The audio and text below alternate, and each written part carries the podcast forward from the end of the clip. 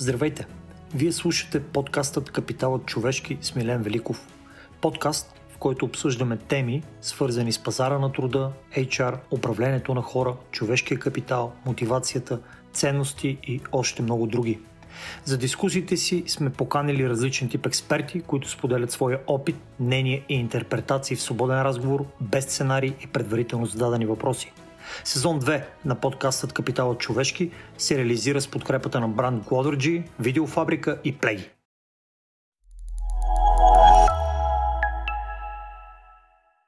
Здравейте, приятели на епизодът на поредният епизод на подкаста Капитала човешки, той ще бъде малко по-различен. А, поради няколко причини. Първо, защото гост ще бъде повече от един.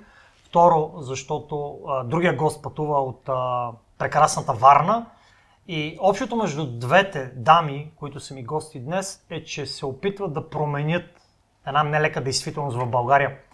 А, за това ще разберете малко повече, но наистина темата е много сериозна и ви моля да отворите съзнанието, очите си, ушите си.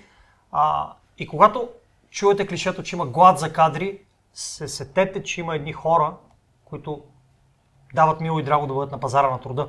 Това са хората с различни физически предизвикателства, но за това ще споделим в епизода. А, моля за вашите виртуални аплодисменти за Диляна Денева, която идва от а, далечна Варна, а която е партньор в а, Bulkmart, първата агенция за LinkedIn маркетинг, нали, нали така? Точно Алекс така. няма да ми се разсърди, ако съм казал Поздрави грешно. за име. Алекс. Няма Поздрави да за Алекс, да. А, Йоанна Колева, която е съосновател и председател на едно от най-така стойностните и работещи НПО-та в тази сфера, Джамба. А, дами, добре дошли и се радвам, че откликнахте по никое време лятото да ми бъдете гости. Добре заварили, благодарим за поканата.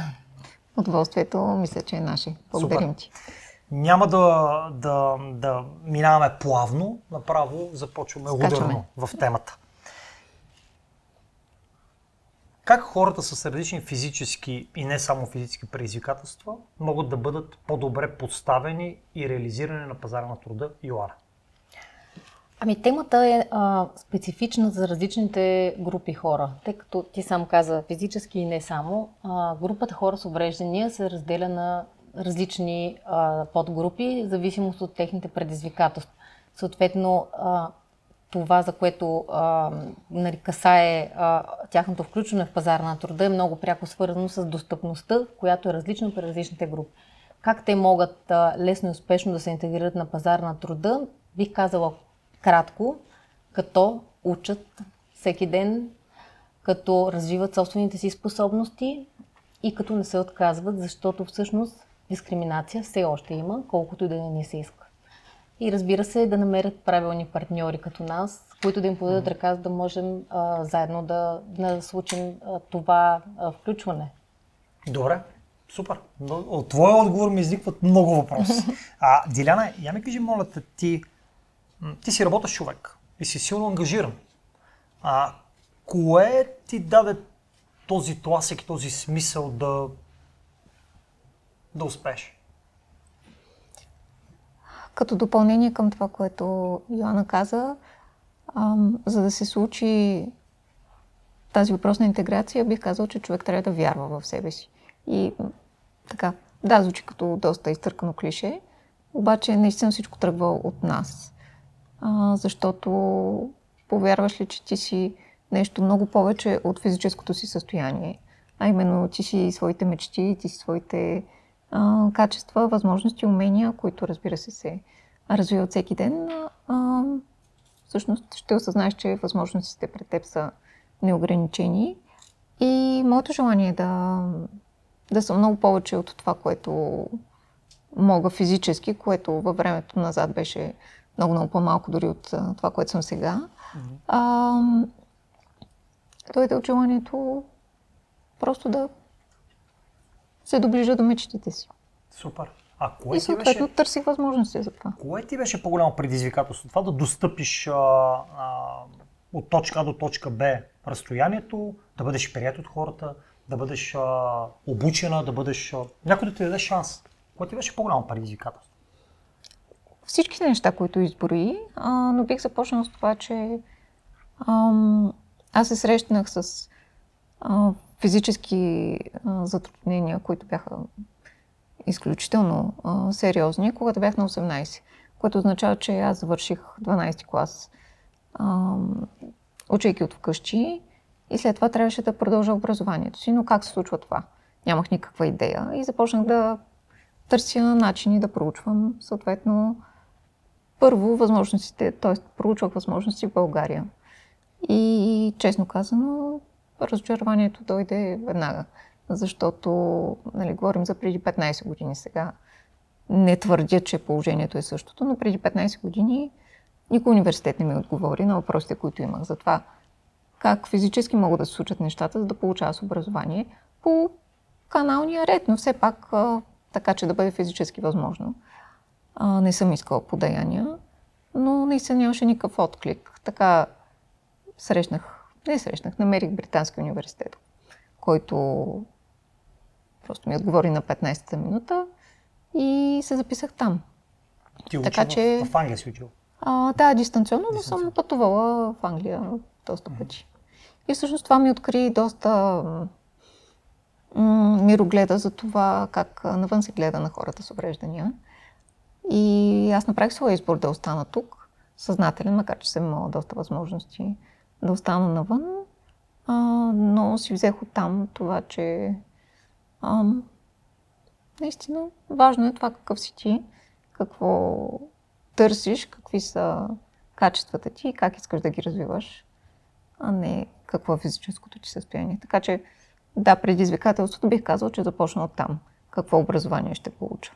Добре. Йоанна, я ми кажи, моля ти, като експерт а, в а, и доста широк поглед в работа с хора с всякакви предизвикателства, има ли нещо общо, което тези хора ги крепи? Има ли нещо общо в това, как те успяват да преодолят себе си и средата си? Ами общото е а, тази много силна мотивация, която виждам във всички тях. Това е, може би, свързано с мечтите, за които Диляна подели.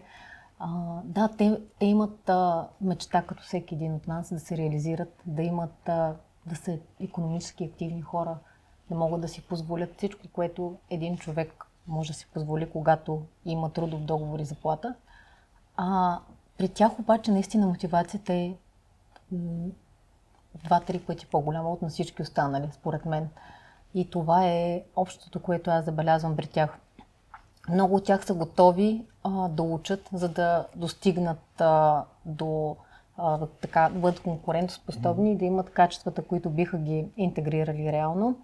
А, има такива от тях, които се борят а, и по друг начин. А, започват от по-низко стъпало и градят кариерата си в процес. Тоест, започват от продавач-консултант. Имаме хора, които са били повишавани до лидери на отдел. Така че, ако мога да говоря за нещо общо, наистина силната мотивация, която имат. Ако и е... много силна лоялност към работодателите, които са им дали шанс. Това е нещо също, което е а, винаги не пропускам да споделя, да споделя защото а, когато ти гледаш на, на едно работно място като на, на единствен шанс, тогава ти осъзнаваш първо а, колко голям жест за теб е направил работодателя, взимайки те. Така изглежда в очите на хора с увреждания. Тогава ти наистина си изключително благодарен на този работодател и невероятно коректен към него. Двете неща, които ми казваш, те са много ключови, защото до сега не съм чул работодател, който да не търси мотивиран и лоялен човек. Въпреки това, каква е основната или кои са основните пречки на работодателите да не дават шанс на подобен тип хора? Да, ами това е нещо, което ние усилено се борим. Дори от тази година започнахме застъпничество по темата. А, пречките са основно законите.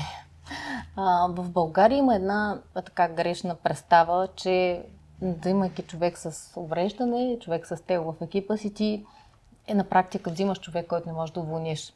Което не е така, защото изпитателният строк въжи и за групата хора с увреждане. А 6 месеца... Чакай сега, не е ли грешно да мислиме да уволниш някой преди си го назначил? Грешно е, но това е схващането и страха на работодателите, че ако този човек в крайна сметка не им върши работа, от която те имат нужда или по някаква причина не се сработят, той няма да може да го освободи. Но всъщност 6 месеца е достатъчно дълъг период и не се говори за това, че в крайна сметка този изпитателен срок въжи и, И за, за групата страни, хора с увреждания. Да. Така че, а, наистина, това е най-голямата пречка пред назначаването от една страна. От друга страна, все още имаме недостъпни сгради. Тоест имаме работодатели, които при нас си казват, имам огромно желание да назнача човек. Знам, че ще нали, харесваме, стигаме дори Да. до там да харесваме профил. И накрая се оказва, че е много скъпо за работодателя да, Да- да адаптира. приспособи. Точно така. Добре, не е ли странно през 2022, когато хибридният начин на работа, не за всички позиции, разбира се, и не във всички компании, доста така набира сили и скорост, някой да се притеснява, че може би дадено работно място не е безкрайно добре адаптирано за хора с такъв тип Да, специфика. ами и- истината е, че последните години и половина-две има подем в тази посока. М, все повече има назначаване на, на този хибриден принцип или изцяло дистанционен.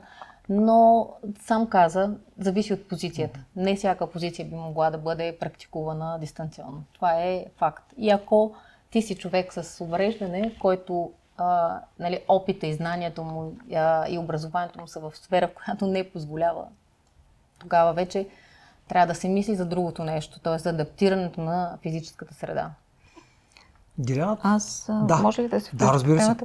А, всъщност, би следвало в едно идеално общество, а, ако дадения екип работи изцяло в офис, а, първоначално усилията да са да вкараш този човек а, с двигателни, да речем, увреждани в офиса. Тоест, да, възможно е да учиш и а, да работиш и дистанционно, но това все пак до някъде изолира човека. Така че а, често решенията всъщност не са много скъпи. Това също от моя опит, пък като така, хората с увреждания се наричат експерти от опит, защото срещаме казуси постоянно и аз съм говорила за много обекти, които да станат достъпни. А, много често си мислят хората, че е твърде скъпо, без дори да са проверили как става.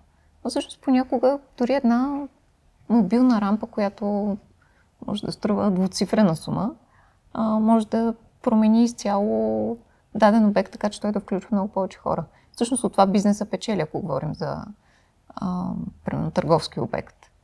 А, но така не се повдига достатъчно темата в обществото, според мен, за да се замислиш за това. кой трябва да повдигне? Тази тема? Ние, Добре. ние категорично поемам а, част от отговорността лично. И Знаеш, и до някаква степен това беше моят вътрешен мотив да ви покана двете. М. А, първо, защото аз не мога да си затварям очите, че такива хора съществуват. А от една страна, от друга страна, м- вярвам, че много от тези хора дават мило и драго да се реализират, да не разчитат на подаяния, а да бъдат полезни за себе си, на първо място, след това за обществото. И трето, аз като HR и като кандидат за работа, много ме дразни клишето, че има глад за кадри, когато има немалко хора на пазара на труда, чието потенциал не е използван до край. Дали ще купиш рампа от скъпата, от ефтината, дали ще дадеш на един човек да работи изцяло от вкъщи, дали един човек ще му отделиш малко повече време да адаптираш съответното работно място, за да реализира той собствения си потенциал, този човек ще покаже, ще докаже. Той е мотивиран, ще бъде лоялен, няма да избяга. От какво ги е страх? Днешните работодатели или по-голямата от част от тях? Нека да не абсолютизираме, защото пък има хора, които наистина дават шанс на подобен тип хора и се справят доста добре. От какво ги е страх? Как ще бъде възприят този човек? Как ще го приемат колегите му? А, мястото ли? Дали се справи с работата ли? Смисъл, кои са най-големите страхове на работодателите? Това също го има, което казваш. Именно когато се обръщат към нас, компании вече решили да интегрират в екипа си многообразни групи. Казвам многообразни, тъй като обикновенно хората с увреждане само една от групите, която така нали, група, която по-трудно се включва. Много голяма част от компаниите, а, които оперират България, реално обръщат внимание и на други такива изключени групи. А, но да, едно от нещата, които така търсейки нас, те а, питате какво трябва да направим ние като екип, как трябва да се държим с човека, как, как трябва да обучим нашия екип, който пряко ще работи с а, въпросния човек. И а, нещо, с което аз винаги започвам на една такава среща е първо, дишайте, издишайте и разберете, че вие ще имате един колега в екипа, като всички останали хора.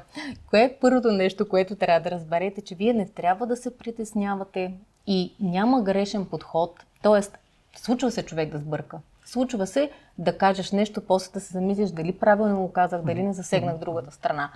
Но най-важното е да бъдеш себе си, защото когато ти като работодател си сит себе си и, и подавайки задачите а, на, на, на твоя нов колега, тогава, а, нали, като към всички останали, тогава ти показваш, че той за теб е равен.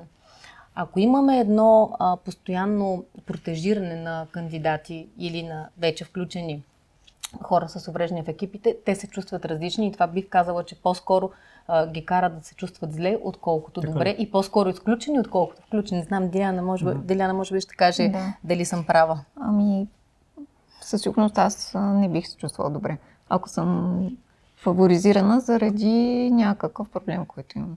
Винаги съм се стремила да доказвам себе си чрез качествата, които имам. И м- другото, да, позитивната дискриминация бих казала, че по-скоро а, ме дразни. А, ако мога да отговоря ясно въпрос, че какво притеснява работодателите, всъщност ние не трябва да отделяме работодателите като отделна група хора. Те са част от обществото, каквато сме и всички ние. Така, да. И като такава, а, те имат своите страхове от различното, като всички хора всъщност. А, само, че бих подкрепил твоите думи с това, че м- подавайки ръка, т.е. искайки да разбереш а, какъв е другия, това е достатъчно. Да влезеш в диалог, да поискаш да знаеш. Няма грешни въпроси, а, питай преди да помагаш, защото ти не знаеш какви са нуждите на отсрещния, но подадеш ръка, иска, искаш ли да знаеш а, повече за другия човек, това, това наистина е достатъчно. Много ценно, че идва от, от, от, от вас като, като хора ангажирани в тази сфера, защото наистина а, това, което споделяте е така и в моите очи. А,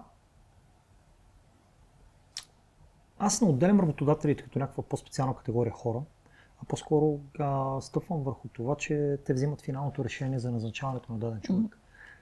А, те го взимат и на база на лични страхове и на страхове от страна на колегите. На база на функционалност на офис, на база на естество на работа. Работил съм в компания, в която човекът, който управляваше, беше назначил незрящ човек а, с а, своето куче. А, и въпросният незрящ човек м- нямаше необходимата подкрепа от своите колеги, защото едни ги беше страх а, от това как, как, как да подходят към него. Те не бяха и обучени, никой не ги беше подкрепил. А, другата част ги беше, така, някой ги беше страх от кучето. Въпреки, че, знаете, кучетата водачи са доста така миловидни същества, но някой може да ги е страх от кучета, други пък да имат алергия от куче. А, все пак този човек показа, че не е по-различен от останалите и добави своята стойност, въпреки че така имаше някакъв период на, на немалка адаптация. Въпросът ми е следния. Колегите, ролята на колегите. Изключително важна за интегрирането на човека, за да се почувства той а, добре на работното място. А, наистина, а, ние сме имали случаи, в които дори конфликтни екипи се сплотяват, обединявайки се около това да накара човек а, с увреждане влезна в техния екип да се почувства равен, прият и добре така че това е наистина много важната ролята на колегите. Сега, доколко те трябва да бъдат обучавани за работата с, с един колега с по-различни предизвикателства на работното място, може би зависи. А, ние, ние водим такива обучения. А, когато има работодатели, които се чувстват изключително неподготвени и а, разбира се не отказваме. Тези обучения при нас обаче не се водят от нас самите а, нали, експерти, а се водят от представители на групата. Защо? Защото, както каза Диляна, най-добре е да попиташ човек, който е в същата ситуация. Mm-hmm. Той ще бъде най-добрият глас, който трябва да бъде чут, когато се сформира един такъв екип. А, въпросът с кучета, ако мога да кажа, а, това между другото наистина е понякога причина работодател да не назначи незрящ човек. А, до, достъп на животно до, до офис средата. Дали заради това, че има алергични хора в общото пространство, сега както знаем, повечето пространства са отворени. Тоест, Така, е. а, това, това, също, това нещо също е пречка специално за хората, които са незрящи. Но при незрящите хора има една друга достъпност, която е много ключова и която а, всъщност а, ние много често работиме с а, от IT отделите на компанията, които а, да изберем най-добрия аудиософтуер, съответно да работи в синхрон с защитите на дадена компания.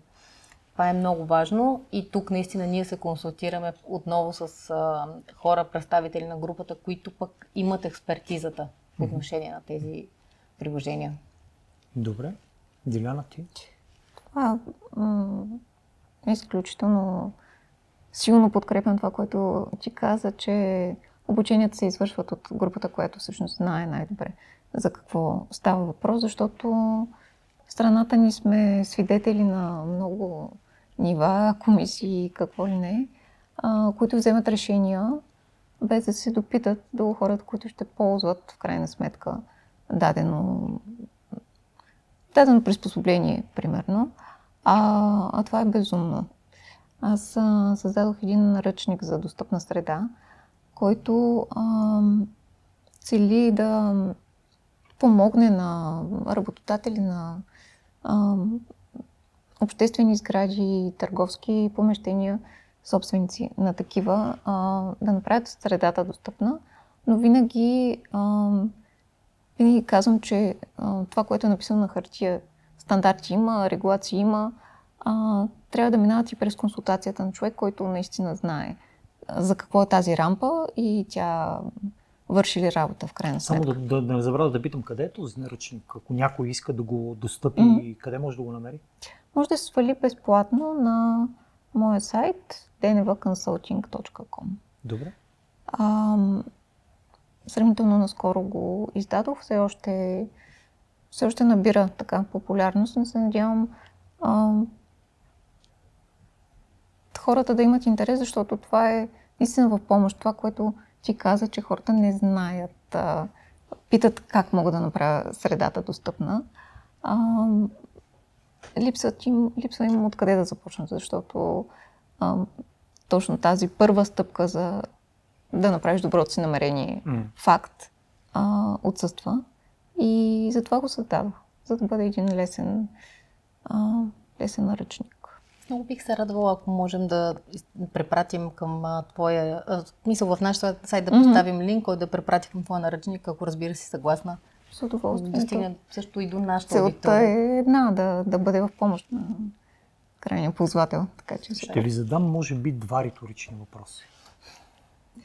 Първият е държавата майка или мащеха за хората с увреждания? И втория въпрос е българите толерантни ли са към хората с увреждания? За държавата, майка или мащаха. Последните, може би, три години държавата вър- върви от а, пътя от това да бъде мащаха към това да бъде майка. Върви със сигурност, има първи крачки. А, тази година, разбира се, и като човек, който винаги е странял от политическата страна на, на нещата, а, за първи път а, се съгласих и бях част от една комисия към вече приключилото дейност в Народно събрание 47-то. А, идеята ми е да се включа като експерт там беше именно за да можем ние като граждански организации да вървим все по, по-бързо към пътеката, а именно държавата да стане майка на, на групата хора с увреждания, защото а, аз съм човек, който много пътува.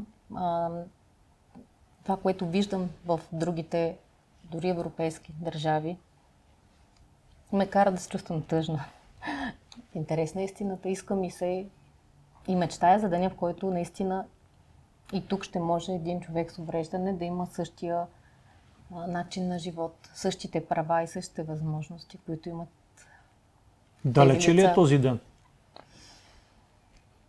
Ако продължим е. с тази нагласа и с този обем от а, а, положени усилия от последните 3 години, далече ли е този ден? Мятам, че между 5 и 10 години е този преход, който ще направим, mm-hmm. за да бъдем наистина държава, която да дава необходимата достъпност, необходимите възможности и тук ще мина към твоя втори, втори риторичен да. въпрос.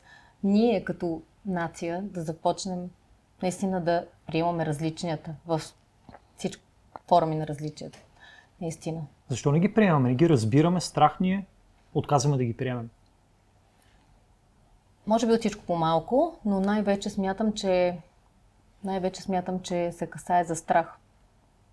По-скоро, когато нещо не го разбираме, се страхуваме от него. Mm-hmm. Не, не, вярвам, не вярвам българи да сме лоши хора и да го правиме с някаква лоша умисъл. Някакъв вид страх е това. Добре, Диляна.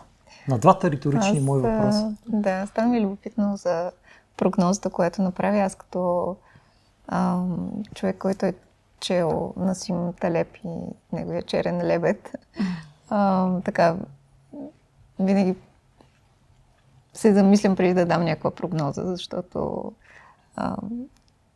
много обстоятелства могат да се намесят на пътя за това да, да се случи даден, даден фактор, така че нямам никаква представа и не мога да се наема с това да кажа колко време би отнело на обществото ни да стигне така, едно ниво на поне задоволителна, задоволително равноправие.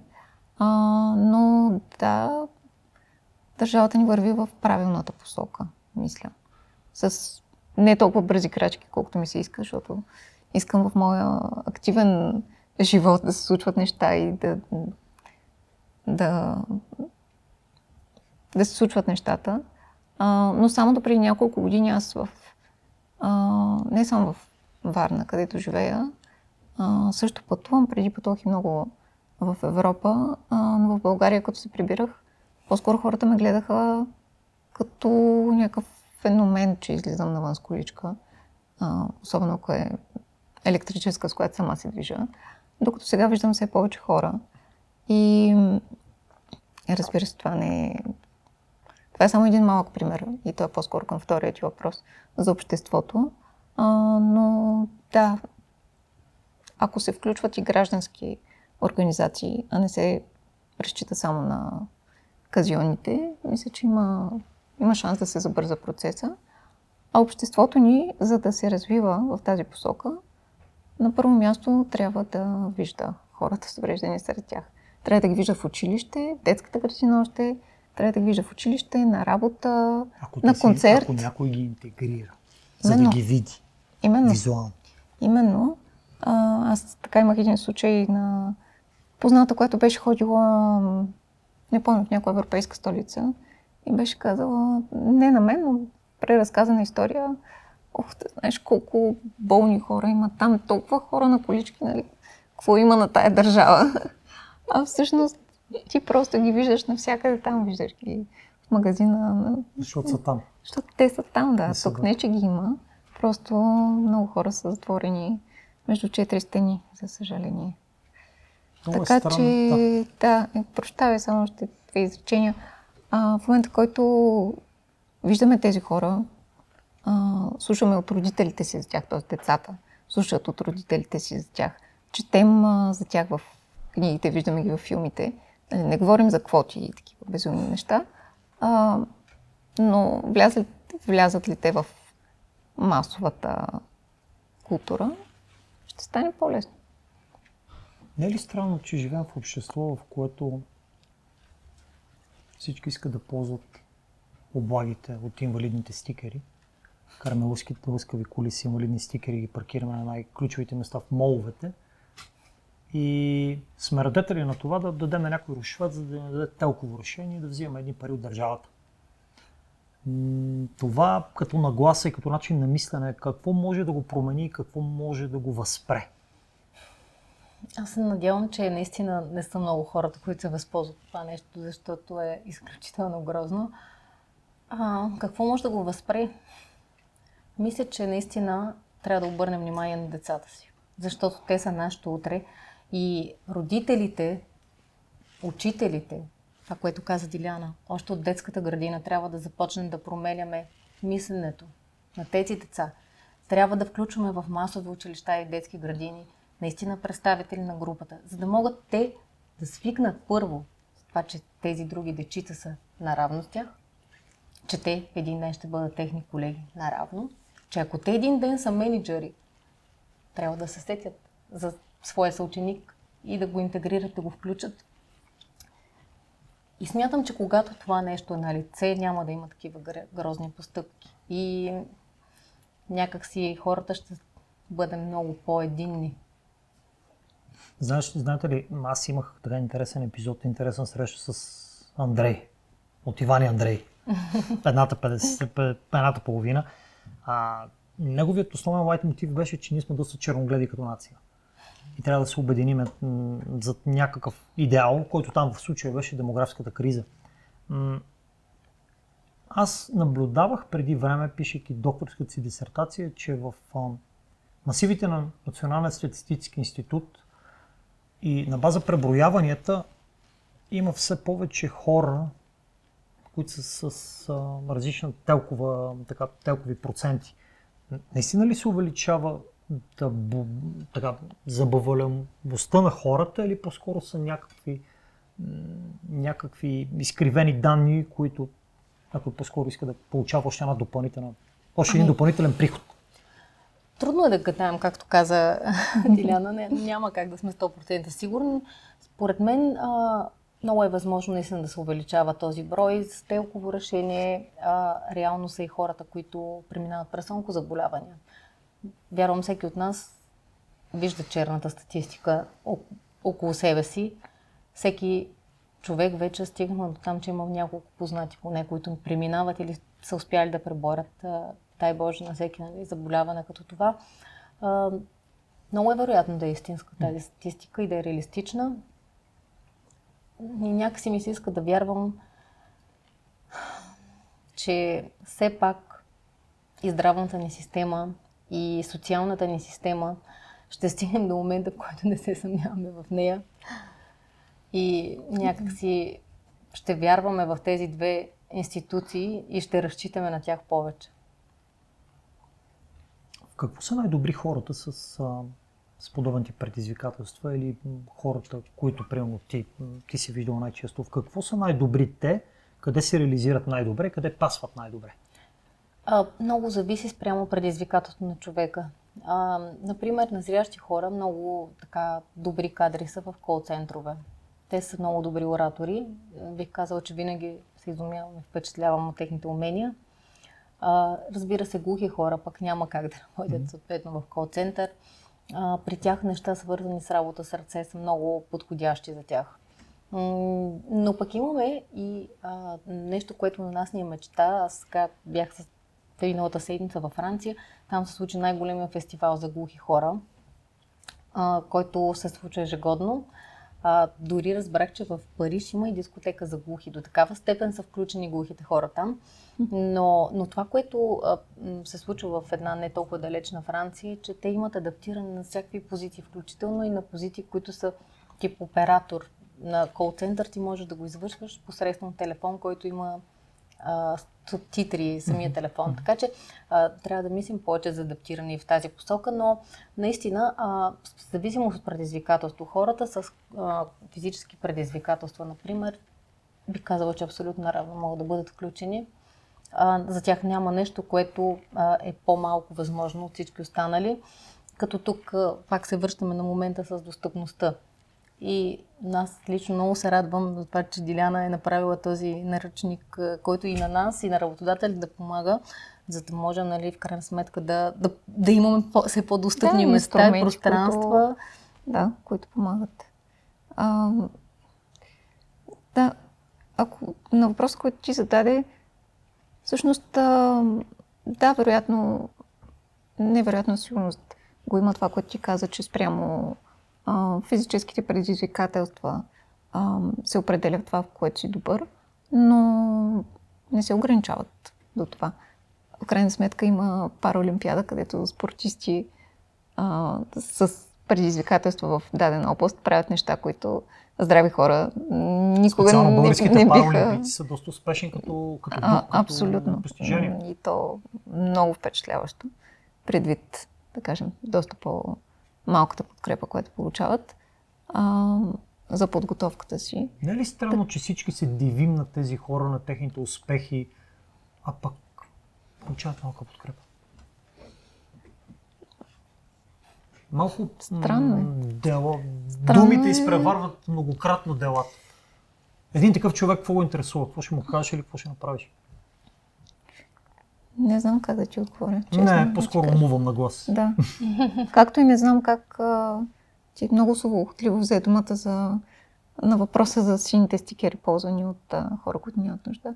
Аз там съм безмолвна, просто Не, това е адски дразнещо и... е тъжно и не, неразбираемо за мен. Когато здравето е ценност по нашите ширини, докато допушваме цигарата и си, и си, и си пожелаваме да сме живи и здрави, а, когато здравето е ценност, а някой си прави майтап с това да използва само и единствено облагите на човек, който наистина има нужда, м- наистина не знам, м- всеки ще каже, може би това не е характерно само за България. Да, бе, не е характерно. Нищо не, нищо, ние не сме измислили колелото и топлата вода, ама пък тук при нас, когато състояние на духа е такова и начина на мислене, малко стряскащо и потрясяващо, особено когато и двете сте пътували извън България. Видяли сте какво е било, как е било.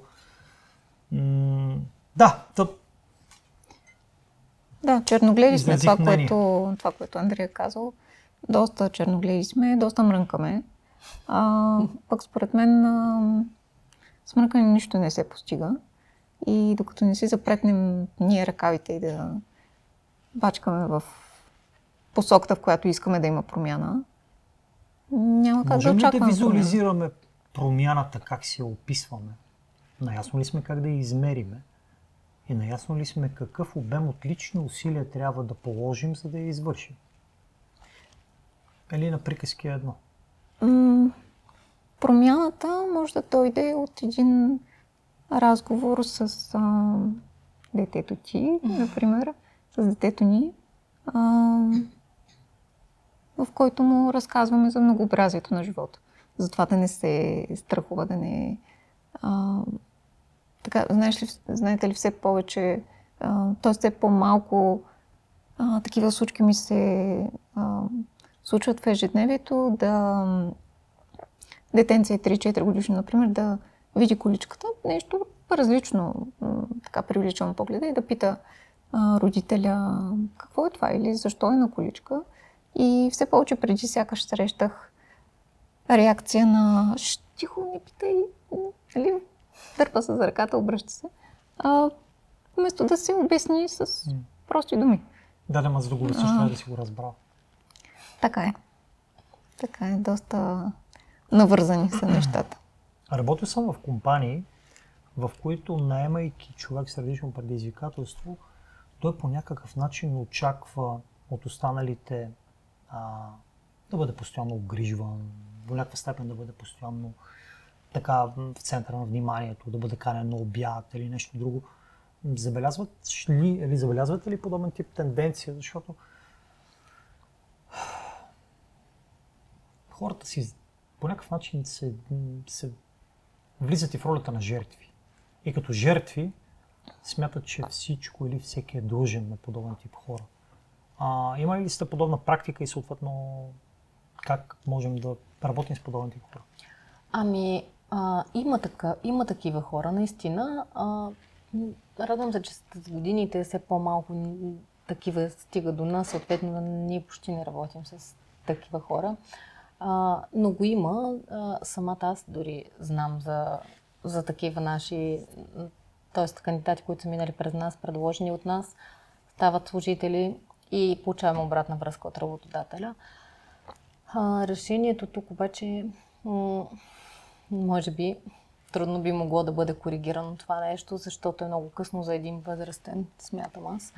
А, това е въпрос пак на, пак на семейството, което е възпитавало конкретния човек. Ако те са акцентирали върху това какво той няма и как трябва да се възползва от нещо, той е свикнал по този начин. И това са тези представители, за които ти спомена.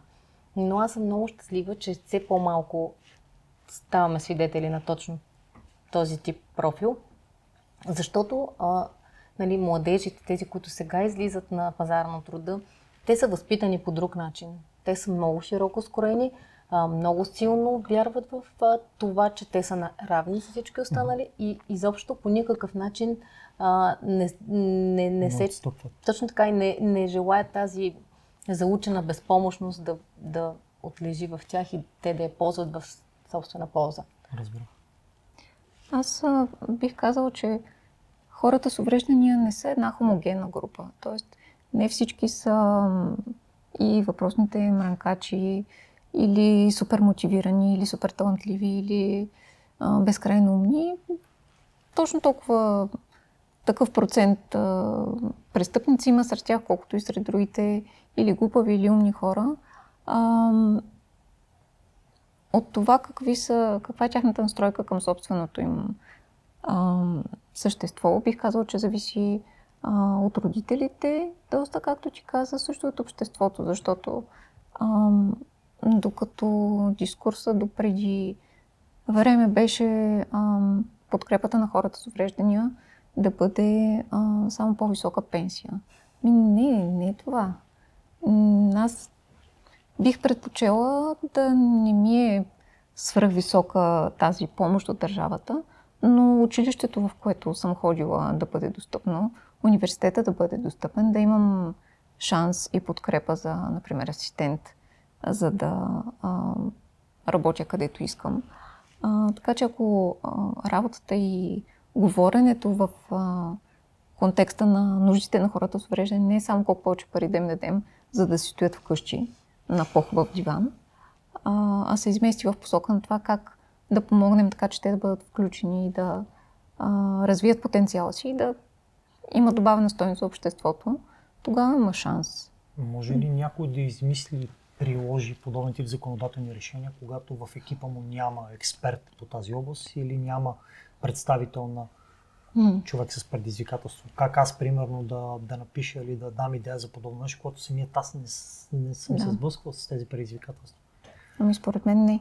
Краткият отговор е не. А, да, разбира се, не казвам, че законите трябва да се пишат само от хора с, примерно, увреждания, законите за хората с увреждания. Разбира се, експерти от всякакви релевантни области са нужни, но нямаш ли човек, който има а, погледа на ежедневно ниво, би било доста голям шанс да не се получи нищо. Би било огромен според Аз се кандидатирах за общ... на общински съветник по тази причина през 2019 година, защото а, да, промяната, промяната искаме я, но тя, нали, в крайна сметка, решение да се вземат на едно ниво, което mm. като гражданин а, имаш други инструменти. Какво стана с твоето кандидатиране? А, Докъде стигна? Ми, неуспешна. неуспешна. Беше, но всъщност аз не гледам като на провал на цялото нещо, защото пък а, така се повдигнаха едни интересни теми в а, а, цялата целият разговор около изборите, около това а, кой, кой има интерес, защо и как може да влезе във властта. И всъщност да влезеш в политиката не е задължително а, нещо мръсно, макар че абсолютно това е еквивалент на асоциациите, които правим. А, всъщност е инструмент за промяна. А, не бях избрана това по ред причини. Няма, а, не виня абсолютно никога. А, но пък показах, че може да си нас зависи. с другите. Mm-hmm. Добре, ако някой човек, а, изгледвайки този епизод, реши да задълбае малко повече, откъде може да намери информация за различните така, предизвикателства, примерно за различните нормативни уредби, закони или каквото и да било свързано с достъпа на тези хора до работа, откъде може да, да, да се обогати, да прочита повече? Ами, а, ако мога да спомена нашата веб страница, че можеш. Значи на jamba.bg мога да нашите контакти да ни пишат, отворени сме винаги. А, малък екип, екип сме и не успяваме много времево да отговаряме в кратки срокове. За съжаление, а, интереса към Jamba е по-голям отколкото на възможности на екипа. А, дай Боже и това да променим и скоро да разширим екипа си. А, но да, при нас могат на първо време да свалят един наръчник, който имаме и ние. А, направили сме го съвместно с а, една организация, която а, така доста години ни подкрепя. А, там вътре могат да намерят а, така различни съвети по отношение на различните групи хора с увреждани, как те могат да бъдат включени. А, съветваме ги първо да се запознаят този наръчник, за да може те самите първо да са наясно те за какво включване са готови, т.е. какъв човек визират на конкретна позиция, след това да се свържат с нас и ние можем да им отговорим на тези въпроси, за които ти спомена. Законодателна рамка, а, начини на включване, ако имат, вече стигнем до там, че те имат силно желание и са готови да включат човек с увреждане, сме готови да съдействаме и с а, обученията, за които ви казах а, по-рано. Наши колеги, които са представители на групата, подготвят екипите. А кои ви търсят повече? Хората с съответните предизвикателства физически и не само, или техните роднини и родители? Ами, 50 на 50, но последните една година, честно казано, много повече родители започнаха да се обръщат към нас. Аз го отдавам на това, че а, вече те първа има ни а, младежи с по-различно мислене.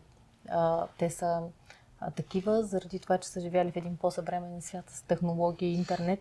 А, и съответно родителите им на тези деца са такива. А, хора с а, отворено съзнание, с а, желание да подкрепят развитието на, на детето си. Така че, а, може би последната година процента е по-скоро 60 към 40 в а, полза на това повече родители идват към нас. Диляна, вероятно има много хора в твоето състояние, обаче не всеки има вътрешната мотивация да го преодолее. Аз имам много близък приятел, който е така от години и по-скоро е насочил силите си а, към останалите, отколкото вътре към себе си да преодолее mm-hmm. или да се адаптира. М- как човек преодолява нещо подобно? Формула няма или поне аз не бих могла да е там като такава. Ам, когато си много близо до това да загубиш всичко, цениш повече това, което имаш, колкото и малко да е то. Поне при мен се случи така. Да съм на крачка от това да загубя живота си, ми показа, че няма време да се ядосваш за глупости. Няма време да мразиш, да мрънкаш. Имаш едно ограничено време на тая земя и можеш да го използваш един път. Изборите, които правим, са достатъчно важни, за да носим отговорността за тях. И ако ти се живее прави го по най-смелия начин.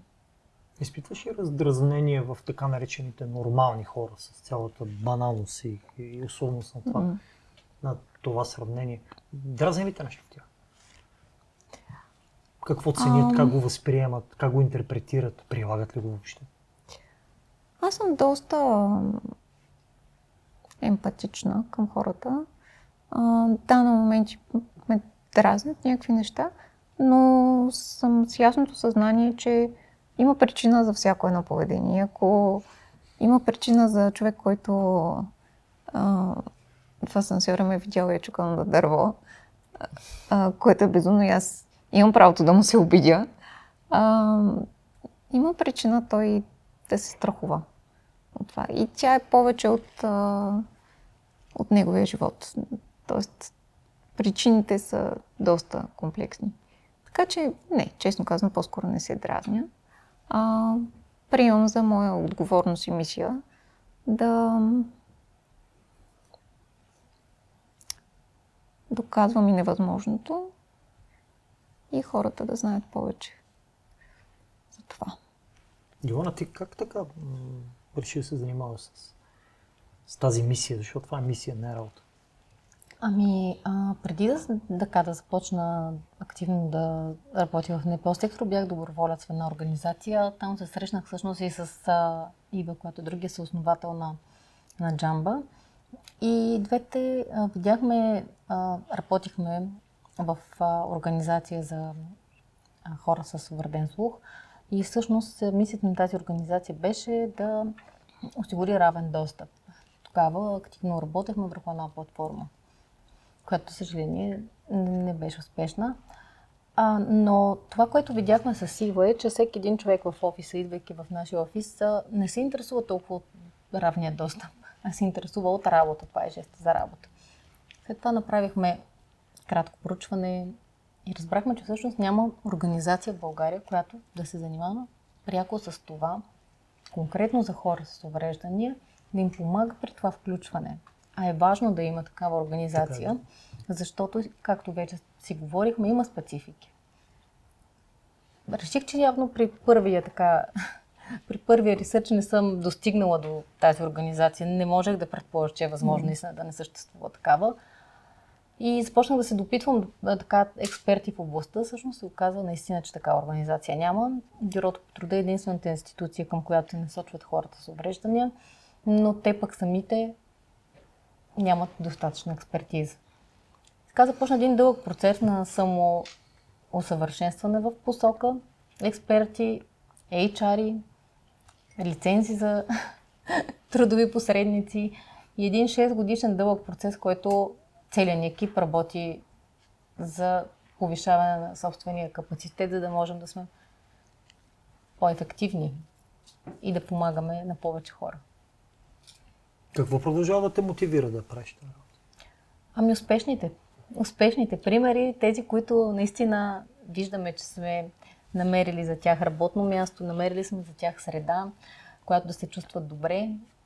Те ни радват, дават ни смисъл и, и, и мечтаем да има повече такива успешно назначени кандидати. Имаме общ познат успешен пример, Петър Нефтелимов, който така не на шега му казваме, че е българския стил на Хокинг. Да, Пепи, той е част от нашия екип, може би почти от самото начало. Ако мога да си позволя да вметна нещо така малко по-страни от темата, но доста интересно и забавно. С Пепи ни срещна един общ познат, виртуално. Идеята беше той да ни напише щяхме да участваме на Clinton Global Initiative или на глобалната инициатива на Бил Клинтън. Неговата фундация всяка година събира различни проекти, социални проекти.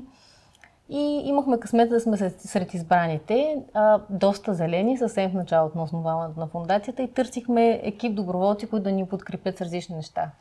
Защото знаехме, че трябва да се представим по много добър начин, ако искаме нали, да бъдем забелязани.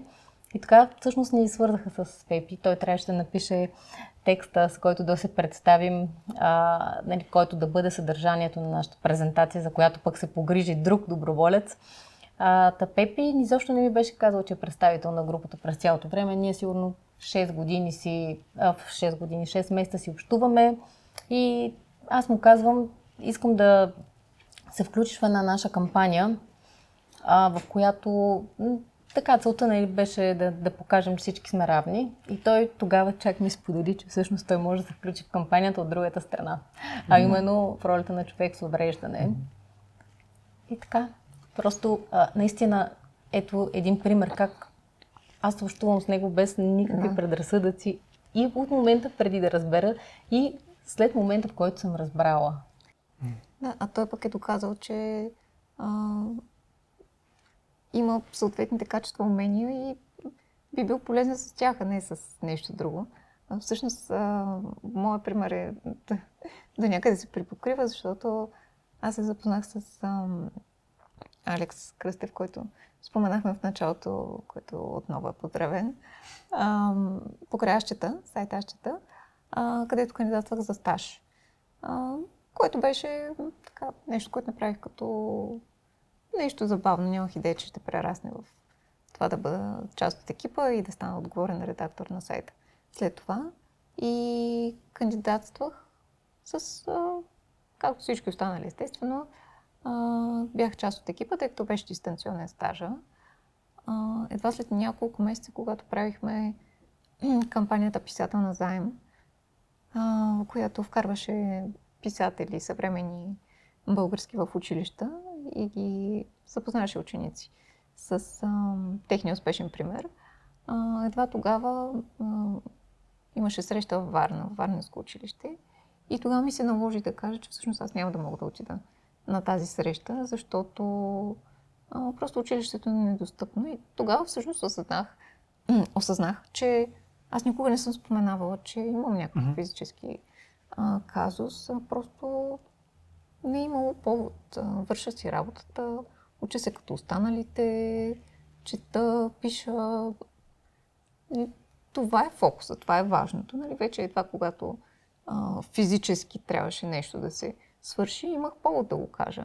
И много от колегите ми изобщо не знаеха, че, а, че въобще съм на количка, съм пътувал вероятно повече от повечето от тях.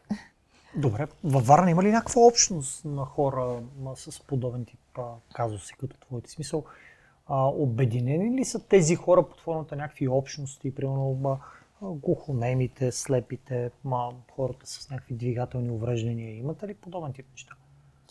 Ами, честно казвам, не мога да кажа точно какви организации има, т.е. да съм наясно с всички. Ам, със сигурност има хора, които намират теха подкрепа, помощ в такива организации. А, моя опит по-скоро не е такъв, което въобще не значи, че е меродавен опит. А, по-скоро моят стремеж винаги е бил а, спрямо моите интереси да се свързвам с хора, а пък дали сред тях ще има човек с увреждане или не, е вече въпрос на случайност. А, не членувам в някоя организация, а, но така, на местно ниво предполагам, че а, който има желание и интерес, а, намира, особено в днешно време с комуникациите, но по-скоро бих се числила към група по друг признак. За какво си мечтаеш ти или хората като теб? Хората като мен. Хората като мен, какво значи? Хората, които имат някакво предизвикателство, някаква не вътрешна борба, а по-скоро борба с обстоятелства, с, с, с страху, чуждите страхове, с, с сградите, с парапетите, с сансьорите. Mm. Да, ако така поставим въпроса, вероятно хората като мен имаме една обща мечта и 3 милиона различни други мечти. Общата, няма да изненадам никого, е да мога да водя един доста по-спокоен живот от гледна точка на това да не планувам два дни преди да изляза на заведение. А, дали то е достъпно, да мога да... А, не мога да отида където си искам, без да е нужно да моля някого за помощ. А, това е общата мечта. Всички други са индивидуални, защото сме... Различни хора. Хора като, да, други. Диона, какви са мечтите, повечето мечти? на хората, които вие подпомагате да се реализират? Ами аз смятам, че това, което Диляна каза е, е точно така. Съгласявам се с това, което ти каза. Наистина, всеки мечтае. Всъщност всеки човек мечтае да живее по-добре. Мисълта няма нищо свръхестествено в това. Така че за едни хора да живееш добре, наистина е важно да имаме една по-добра инфраструктурна среда, една по сериозна достъпност. А, и на частния сектор също бих казал това, което тя спомена за заведенията. Mm-hmm. Ние имаме двама колеги в екипа с колички. Като излизаме да си правим такива събирания на екипа, е наистина трудно да намериш заведение, което да има достъпна туалетна, да няма стъпала или ако има стъпала, да има рампа. Така че, да, а, мечтите са свързани с това да, да се има едно добро качество на живот за всички. Добре. Ако вие можете да промените нещо, какво бихте променили? Ние като организация ли? Вие като две дами и вие джамба като организация. А, ами, смятам, че а, аз лично като човек, мога да променя нещо, е това да възпитам детето си да бъде един добър, приемащ човек и смятам, че успявам. А, човек, който не вижда различия в хората. Това е личната ми отговорност. Като организация, това, което смятам, че можем да допринесем, е да се бориме и на политическо ниво. Нещо, за което хич не съм мечтала и никак не ми се иска, но се налага. Ако искаме да постигаме мечтите и целите, трябва да бъдем застъпници. Дилена? А, това, което като лична отговорност приемам е с личния си пример да ам, прокарвам посланията, в които вярвам. И да предавам нататък доброто, което получавам. Защото, да, тук говорим за моята лична мотивация, воля и така нататък, но никой не е сам обществото. Аз съм получила много а, помощ, подкрепа, срещнала съм много а, доброта, работя в невероятен екип и всъщност всички мои лични а, каузи и мисии са общи и няма по-хубаво от това. Как бихме разбрали, че посланията, които сме извели в този епизод и съответно разговора, приятния, който проведохме, е достигнал до някого? Ами ако започнем да срещаме а, все повече разбиране, когато погледите на хората, с които се разминаваме. Според мен това ще е силен сигнал. Когато започнем да виждаме все повече хора с различни възможности по улиците а, и когато започнем наистина да чуваме все по-често, че има многообразни екипи. Количествените резултати са нещо, което на всички не се иска да постигаме. И сега след този епизод, а, нали, конкретно метрото, примерно, да стане достъпно. А, ами, не го очаквам. Не и тази седмица, не и в престоя ми в София. А, доста неприятно, между другото. А, Няма ли асансьори но- на метрото, което по някакъв Не на начин... всяка станция. Така ли? И не на, всяк, на всеки изход. и А това, как избират на кой изход да има и на кой да няма? Тото, може би. А, да. Самите мотриси не са достъпни. Аз а, с а, другата количка, с която съм доста независима и ходя където си пожелая, ако средата го а, позволява, не бих могла да вляза в метрото, защото има доста голяма денивелация. Ам, да, така че едно микропослание за метрото, шегувам се, разбира се. А, но да, нещата стават с натрупване. И Не този ли- разговор е част от... Не е ли странно, че в 21 век хората са на Марс и изследваме там какво има, а пък ние се убеждаваме дали а, метрото трябва да има, да бъде пригодено за хора с колички? Риторичен е, нали? Риторичен е въпросът. да. Риторичен е въпросът, наистина. Пропуснах ли нещо да ви питам, а пък вие да искате да ми го кажете? Да го изведем като послание, като мнение, въпрос към мен, дали имате нещо, Ами Аз което... бих искала да отправя едно послание към всички хора с увреждания, които се притесняват от а, това да излезат от а, собствената си черупка, не когато говорим за излизане в а, буквалния му смисъл, а да разтворят а, тяхното съзнание и те самите да искат тази интеграция. Те самите също да са отворени и да не слагат бариери към отсрещната страна и да се възползват от подадената ръка. Понякога наистина имаме точно за това, за което а, се нарича обратна дискриминация. А, и наистина трябва да, трябва да пожелаеш, за да ти бъде помогнато от една страна. Трябва да пожелаеш, за да, за да постигнеш.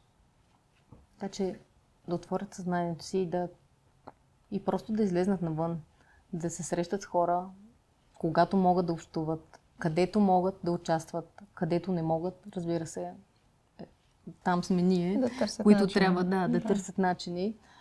И това е нещо, което мятам, че също е много важно. И те самите да са отворени. И те също да искат това включване. Диляна, Тъй нещо да съм като пропуснал. а, ми даде поле да промени матрицата на задаващ, питащ а, в разговора ни. Преди малко се така раз, разсмях неадекватно изглеждащо, но всъщност повода беше един въпрос, който ти попита а, дали с джамба се свързват предимно хора с увреждания или техните родители. Засмях се, защото бях сигурна, че ще питаш или компании. И на мен това ми е любопитно и всъщност виждам доста логика в това с организация като вашата да се свързват компании, които искат проактивно да, да дадат шанс на, на човек с някакво предизвикателство. И ми е Свързват любопитно дали се свързват. Свързвате много повече, отколкото хора с увреждания и родители на хора с увреждания. Тоест компаниите последните, може би, три години наистина, този период а, 2019 след това пандемията имахме един застой, но като цяло а, промени, според мен, а, посоката Мгм. в човешките ресурси и в компаниите много сериозно се заговори по темата. Така че наистина последните три години имаме много, голям, много голямо желание страна на работодатели да включват хора с увреждания в екипите си, което е, е чудесно. Още повече ме радва факта, че не го правят заради квотите и никой, нали, разбира се, чак никой да не казвам, но повечето от тях не се интересуват от това какво ще им донесат квотите и че покриват някакви квоти. Страхотно. Което за мен е, е наистина, да, страхотно. И а, това, което малко не ми харесва и ми се иска да променим е, че обаче има една голяма пропаст между двете страни. А, позициите, които идват към нас са на много високо ниво в сравнение с кадрите, които ние разполагаме в момента като база данни. И, и всъщност това беше и причината на, да се обърнем много сериозно по темата, да обучаваме допълнително, да даваме Мгм. допълнителни знания, умения, професионални квалификации, нали, с цел да бъдат по-конкурентоспособни, за да могат в крайна сметка да отговорят на тези високи изисквания. Така че това е в момента предизвикателството, което се борим, т.е. предлагане има, търсене има, но малко трудно става връзката, да. Така това е мисията ни за следващите 5 години и основен фокус.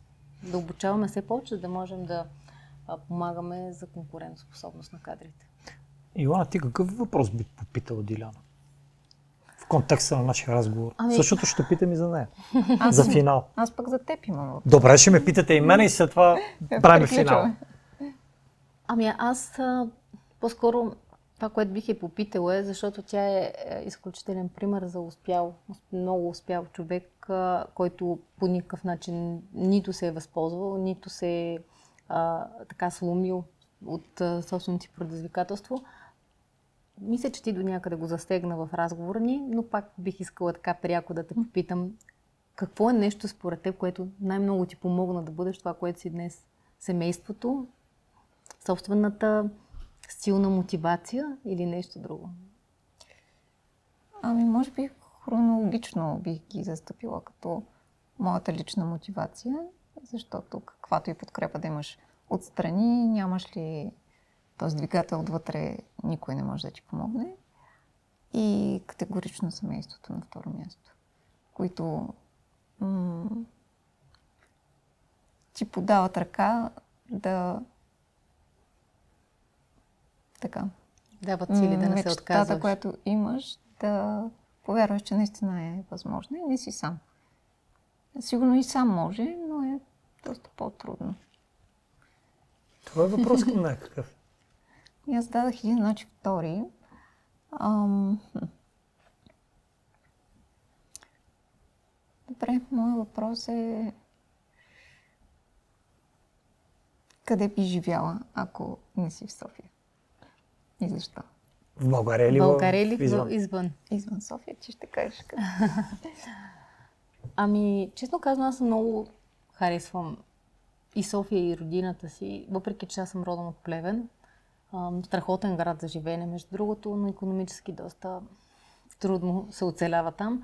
А, това беше причината да остана в София. Харесвам много места в Европа, със сигурност категорично Европа, където и да е. Но сякаш това, което, нали, както се казва, камъка си тежи на мястото, така че не бих сменила, може би, родината и бих се борила за това да, да постигам все повече тук в София. То вече съм се установила тук и за семейство. Благодаря ти за което. М, важно е. М, Не изключвам възможността да ни е по-лесно някъде, но пък ам, очевидно и двете не сме търсещи лесното. Задължително като двигател в живота. А Въпрос пък към мен. те бих искала да питам какво си вземаш ти от този разговор. Взимам си едни, може би над час а, приятен разговор. А, вземам си различни гледни точки. А, вземам си това да науча нещо ново, да го науча от първо лице И а, когато, когато започвам да мрънкам или да се оплаквам на себе си предимно, че нещо не ми достига, да се сетя, че това, което на мен не ми достига, някой може би е склонен да преобърне планини и преплува морета, с да има половината на моето. Това си взимам, а взимам си, повишавам си толерантността. Като HR имам нужда да съм по-толерантен, като човек имам нужда да съм по-смирен и като българин имам нужда да съм по-горд с моите сънародници. Това е. Не го намирам за малко. Никак не е малко. Приятели, това беше поредният готин епизод на подкаста Капитала човешки. Аз наистина в такива епизоди се чувствам късметлия и се радвам, че м- именно подобен тип хора отделят от времето си, а, пътуват немалко километри, за да, за да могат да споделят своя опит и гледна точка, за да можем да го дадем на всички вас. Да можем да ви дадем още една допълнителна гледна точка, да можем да ви дадем още един повод за размисъл, защото само когато човек мисли, и само когато човек мисли през призмата и на друг човек, той става по-толерантен. Бъдете здрави, подкрепяйте различните хора, преди да ги съдите или преди да ги обвините в нещо, ги попитайте защо са там, какво им коства и с какво можете да сте им полезни. Чао и не спирайте!